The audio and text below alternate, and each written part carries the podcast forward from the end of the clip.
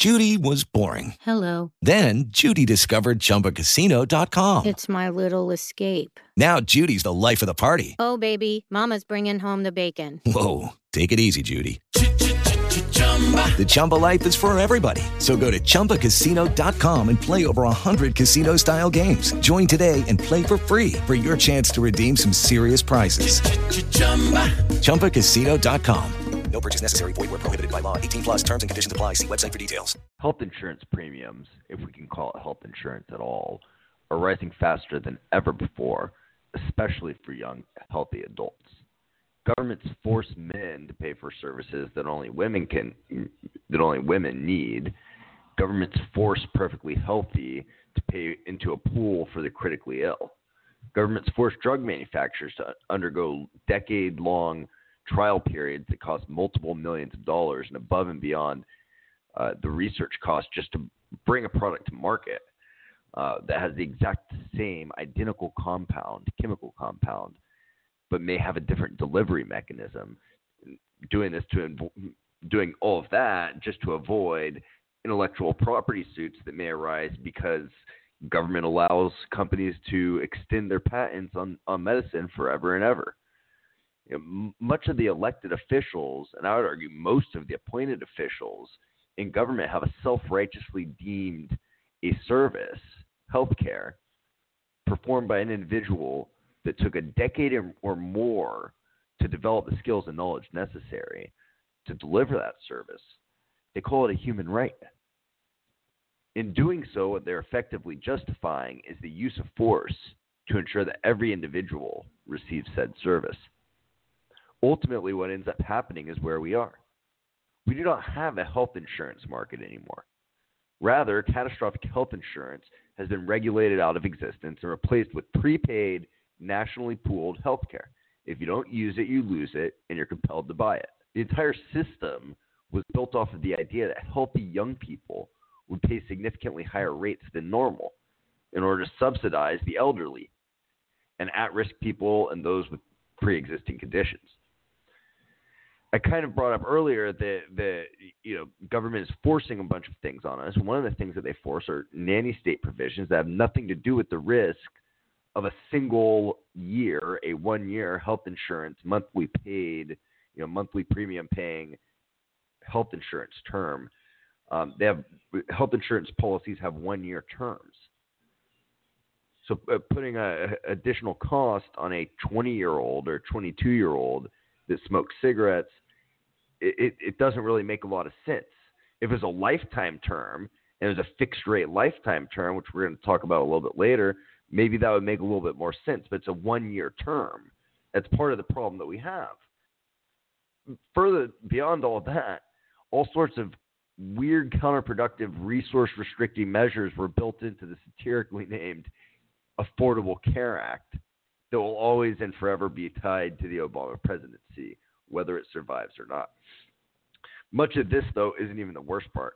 The, the restrictions throughout the sector drive the supply down and simultaneously constrain the ability for the said supply to adapt dynamically to the needs of the moment. The prevention of a market mechanism from being allowed to work in the healthcare system is precisely why the costs keep getting higher. And even though more people are covered, fewer people get cared for ultimately. There's no better and more clearly destructive example in recent history of what cronyism and bureaucratic barriers to entry can do to inflict harm on the individual than the recent EpiPen saga. As many people know, seemingly out of nowhere, EpiPen consumer prices skyrocketed to over $600 per unit. or I guess the, the price the insurance companies were paying for it. The Foundation for Economic uh, Education, FEE, uh, released a, a, really catchy video that I really like. It's, it's of Congressman Mick Mulvaney of South Carolina lecturing the CEO of the company Mylan that creates the EpiPen. He's also somewhat lecturing the self-righteous members of Congress, and as he is actually quoted in the, in this video saying, um, you know, even some of the members from his own party, on the obvious and apparent conflicts of interest and the lobbying that must have led to the monopoly that this one company has over the production of this drug, a drug that saves lives in the in the event of anaphylactic shock as a result of an allergy.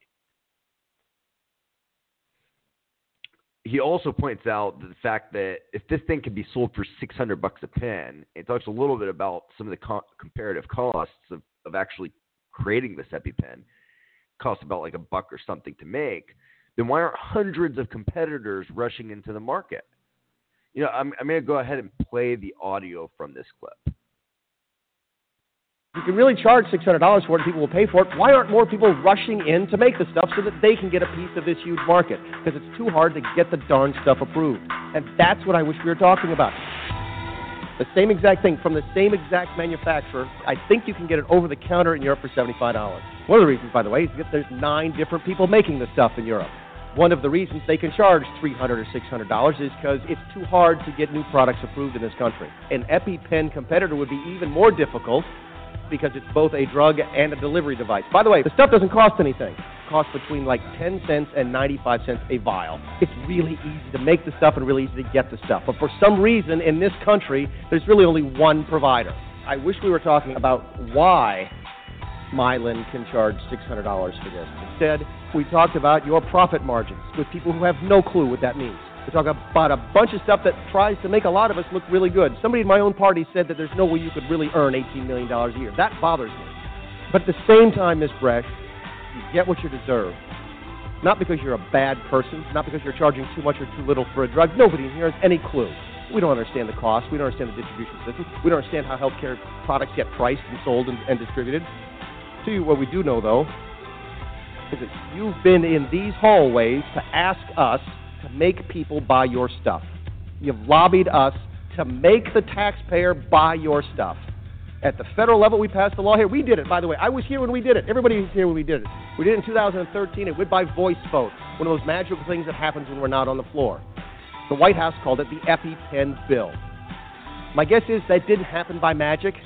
It may have happened because your mother works for the State School Boards Association or whatever the group is. It may happen because your dad is a U.S. Senator but you came and you asked the government to get in your business. So here we are today.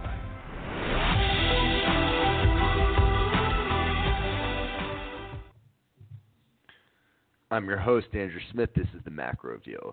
So I want to mention that you know EpiPen is not the only one. You know, many of you might know of Martin Shkreli, who jacked up prices on an AIDS drug and also got himself into all sorts of other trouble as well. I'm not going to get into that, but it's not the only. This is not the only case of this happening. This happens with tons of drugs. It's just that the EpiPen is such a well-known thing because most people know somebody who has an allergy. There are hundreds of potentially life-saving drugs and treatments for illnesses that have no other cure that are being held up by the FDA.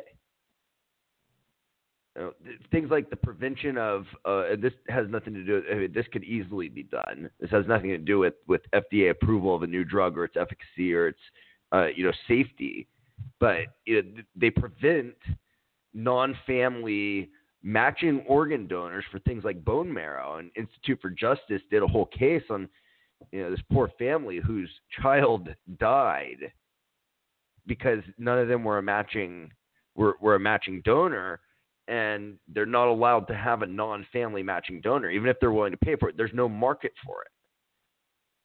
You know, I think somebody would would say, yeah, I'd be willing to pay to keep my daughter alive. I'd be willing to pay a little bit of money to somebody who's willing to donate their their bone marrow.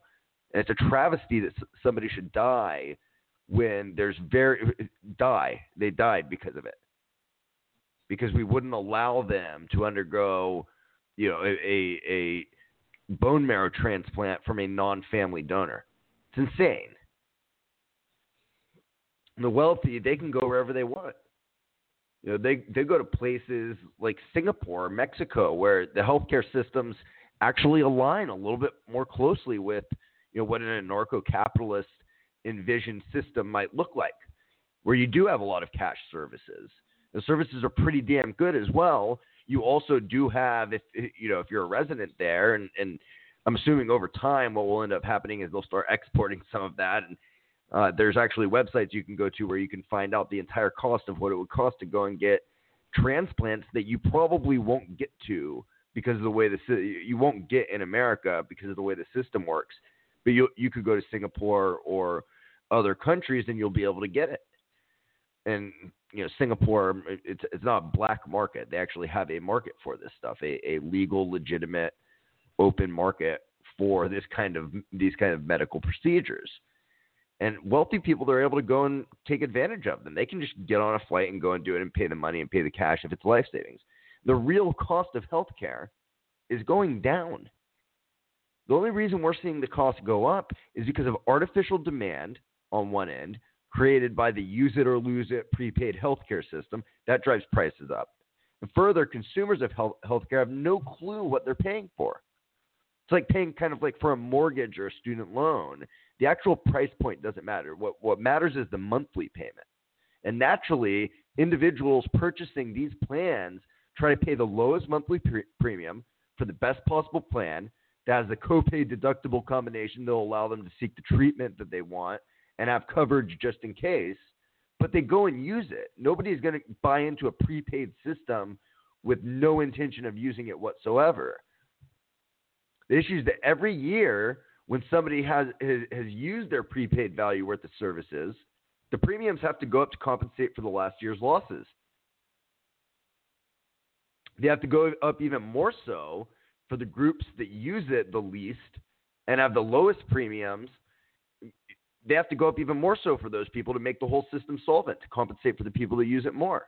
And the last issue driving up costs is, is the tort issue.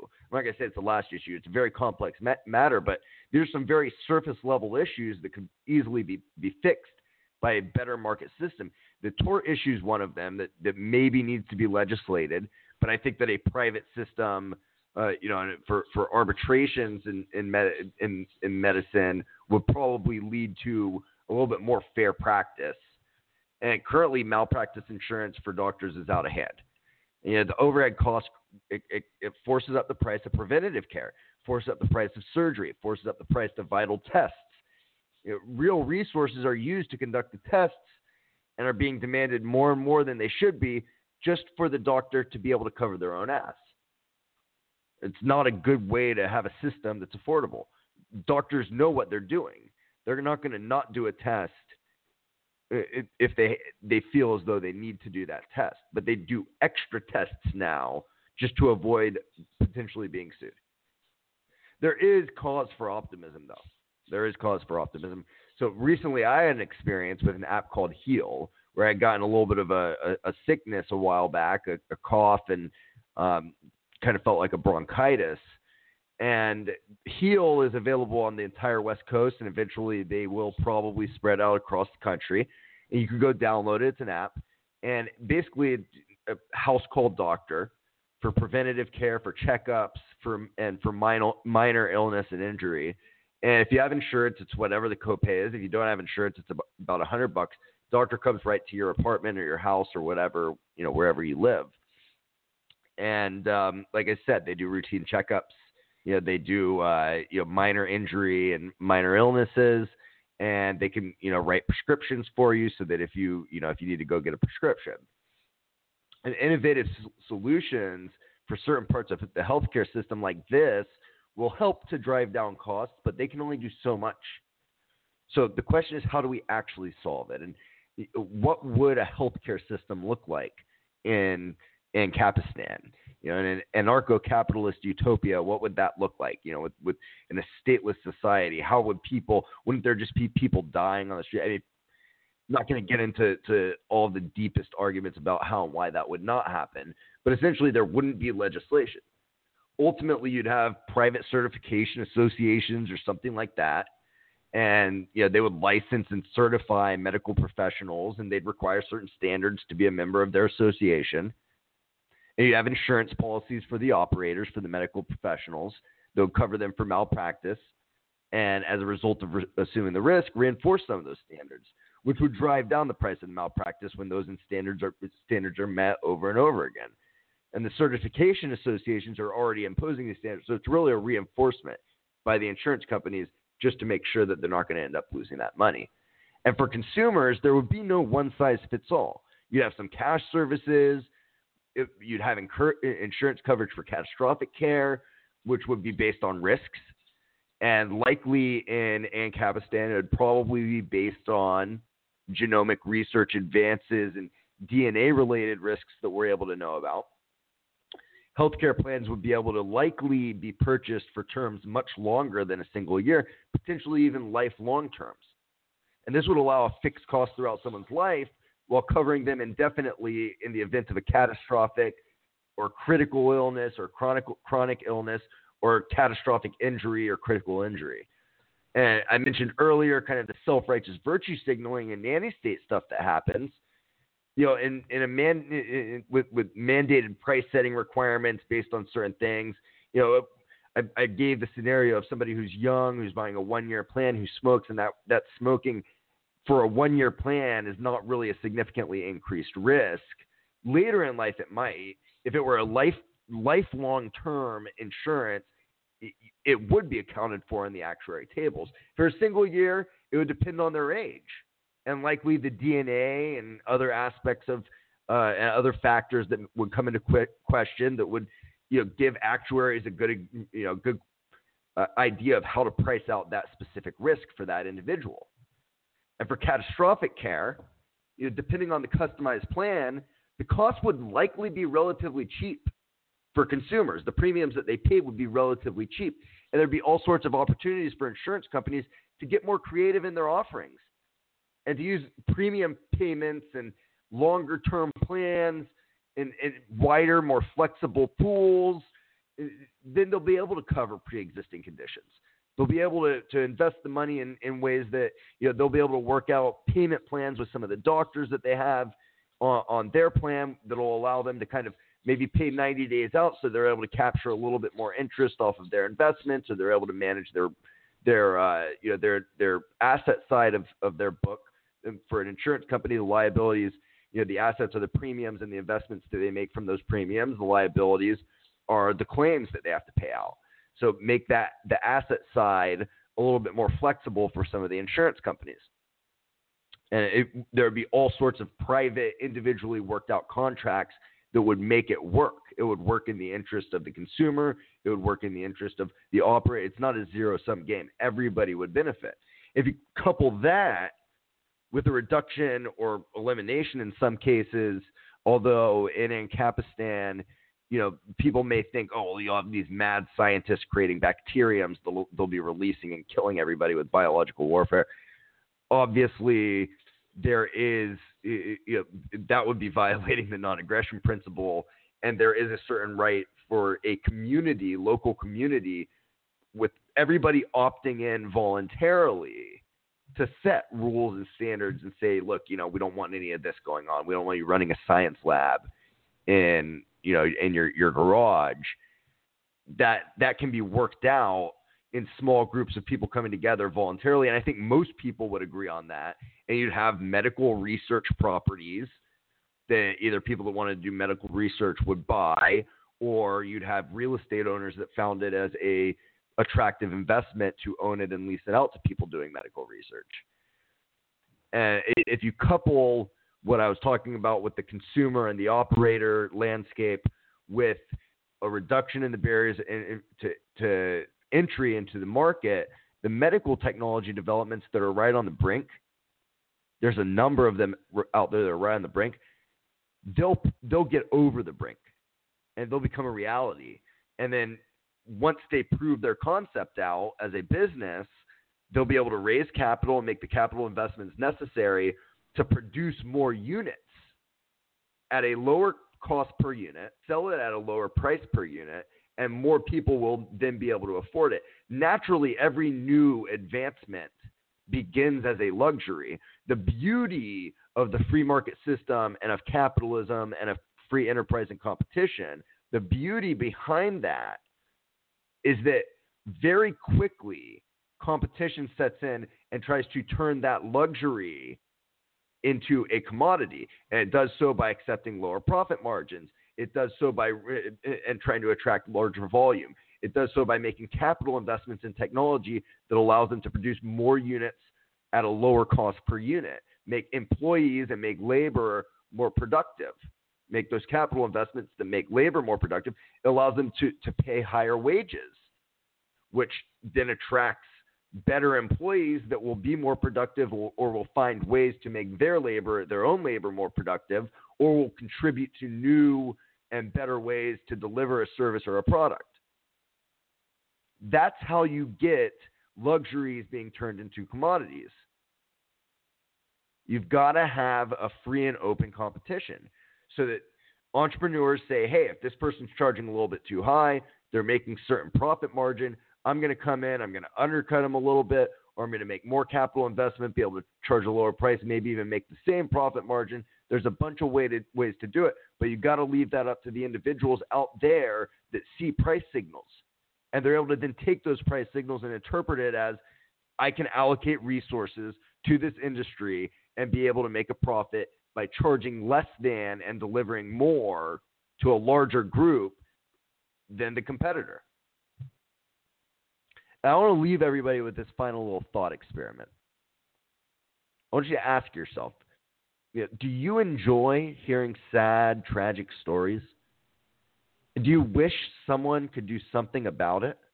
If you answered yes to both of those questions, and you also believe that there are millions of people that would answer that to, that way as well, you must then believe that people go into industries like pharmaceutical and biomolecular studies.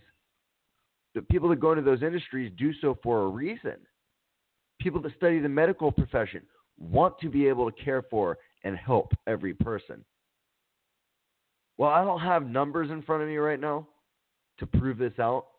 I would not doubt for a second that when time and money donations are accounted for, doctors and medical professionals in general do more charitable work and make more charitable donations than any other profession lumped as a group. If you count time uh, that they donate as as in in the lump of donations, without government, without government in the way, human creativity will be allowed to flourish, and the individual will gain access to the most incredible health care at a quality adjusted, ever decreasing price instead of an ever increasing price. Thanks for tuning in tonight. I hope you enjoyed the show. Don't forget to check us out on Facebook. Don't forget to check us out on Twitter. On Facebook, it's facebook.com slash the macro view, Twitter at the macro view.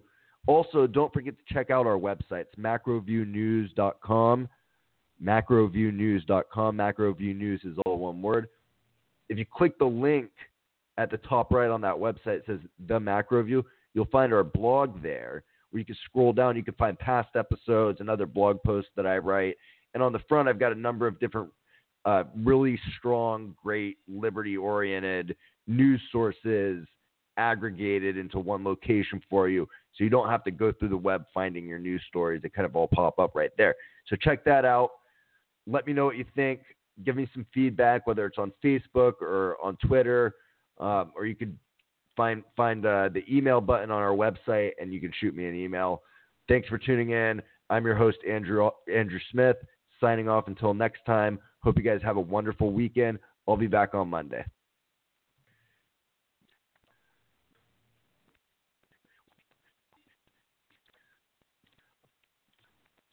Lucky Land Casino asking people what's the weirdest place you've gotten lucky? Lucky? In line at the deli, I guess? Aha, in my dentist's office. More than once, actually. Do I have to say? Yes, you do. In the car before my kids' PTA meeting. Really? Yes. Excuse me, what's the weirdest place you've gotten lucky? I never win and tell. Well, there you have it. You can get lucky anywhere playing at LuckyLandSlots.com. Play for free right now. Are you feeling lucky? No purchase necessary. Void where prohibited by law. 18 plus. Terms and conditions apply. See website for details.